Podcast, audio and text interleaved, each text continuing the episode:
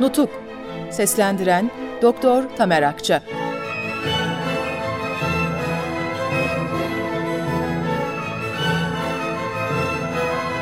Altıncı Bölüm Orduyla temas Şimdi efendiler, ilk iş olmak üzere bütün orduyla temasa geçmek gerekiyordu.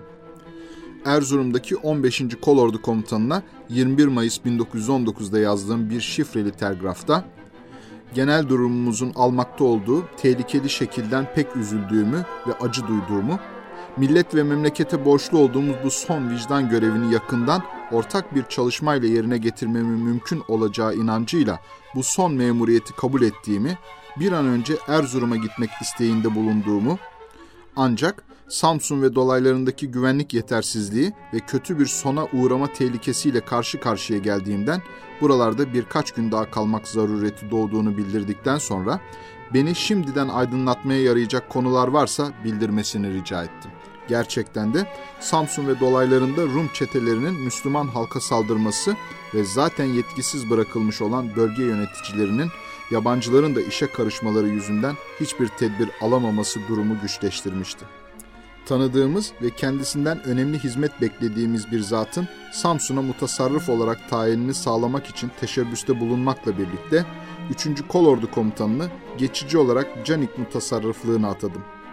Bölgede elden gelen bütün tedbirlerin alınmasına, özellikle halkın gerçek durum üzerinde aydınlatılmasına ve orada bulunan yabancı birlik ve subaylardan çekinmeye ve korkmaya gerek olmadığının anlatılmasına önem verildi ve hemen o bölgede milli teşkilat kurulmasına girişildi. 23 Mayıs 1919'da Ankara'da bulunan 20. Kolordu Komutanı'na Samsun'a geldiğimi, kendisiyle daha sıkı ilişki kurmak istediğimi ve İzmir dolaylarına dair daha kolaylıkla alabileceği bilgilerden haberdar olmak istediğimi bildirdim. Bu kolordunun durumuyla daha İstanbul'dayken ilgilenmiştim. Güneyden Ankara bölgesine trenle taşınması söz konusuydu bu taşınmanın engellenmekte olduğunu anlamış bulunduğumdan İstanbul'dan hareket etmeden önce Genelkurmay Başkanı olan Cevat Paşa'dan kolordunun trenle taşınması gecikirse karadan yürüyerek Ankara'ya gönderilmesini rica etmiştim. Bundan dolayı sözünü ettiğim şifreli telgrafımda 20. Kolordu birliklerinin bütün mevcuduyla Ankara'ya gelmeyi başarıp başaramayacağını sordum. Canik sancağı hakkında bilgi verdikten sonra bir iki güne kadar Samsun'dan emrimdekilerle bir süre için Havza'ya gideceğimi ve mutlaka Samsun'dan hareketimden önce beni aydınlatacak bilgileri beklediğimi yazdım. 20. Kolordu komutanından 3 gün sonra 26 Mayıs 1919'da aldığım cevapta İzmir'den düzenli bilgi alamadıklarını, Manisa'nın da işgal edildiğini telgraf memurlarının haber verdiğini Kolordu'nun Ereğli'de bulunan birliklerinin hepsini trenle göndermeyi başaramadıklarından karadan yürüyüşe başladıklarını ancak aradaki uzaklık dolayısıyla Ankara'ya ne zaman varacaklarının belli olmadığını bildiriyordu.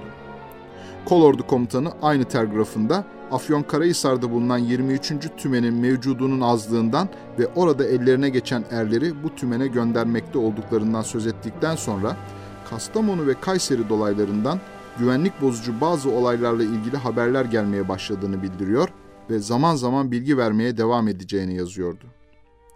27 Mayıs 1919 tarihinde Havza'dan 20. Kolordu Komutanından ve aynı zamanda bu kolordunun bağlı bulunduğu Konya'daki ordu müfettişliğinden Afyon Karahisar'daki tümenin desteklenmesi için hangi kaynaklardan yararlanılmakta olduğunu ve kuvvetinin artırılmasına maddi imkan bulunup bulunmadığını bugünkü şartlara ve durumumuza göre bu tümene nasıl bir görev verilmesinin düşünüldüğünü sordum.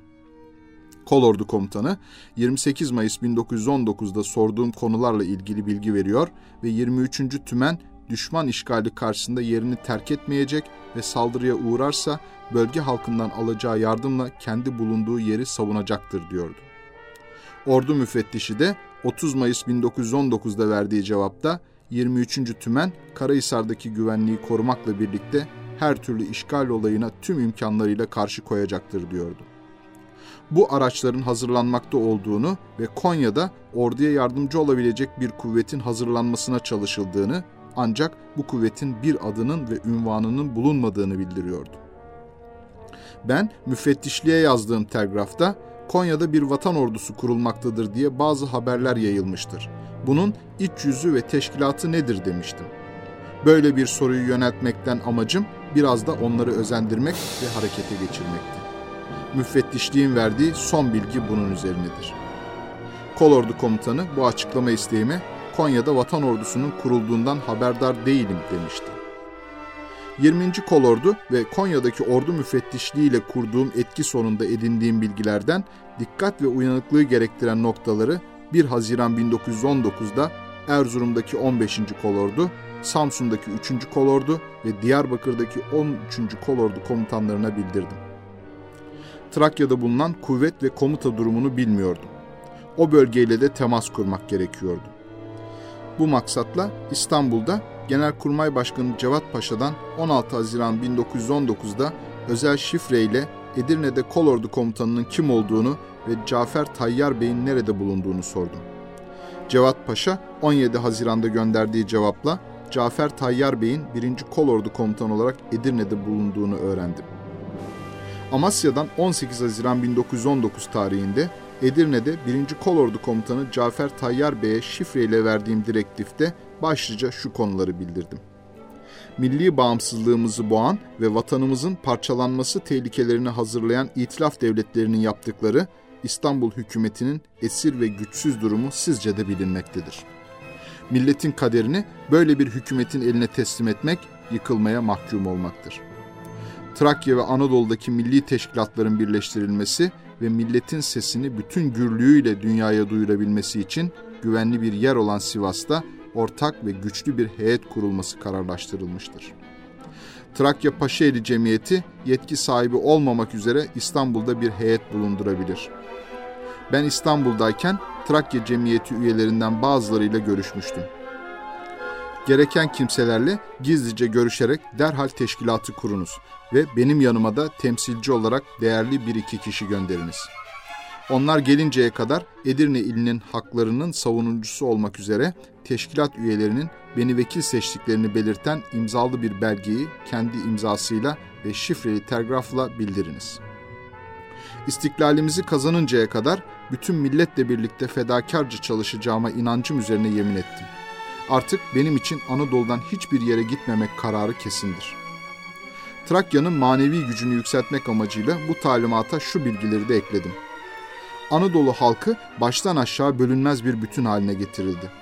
Kararlar istisnasız bütün komuta heyetleri ve arkadaşlarımızla birlikte alınıyor. Vali ve mutasarrıfların hemen hepsi bizimle beraberdir. Anadolu'daki milli teşkilat ilçe ve bucaklara kadar genişledi. İngiliz himayesi altında bağımsız bir Kürdistan kurulması ile ilgili propaganda ortadan kaldırıldı ve tarafları yola getirildi. Kürtler Türklerle birleşti.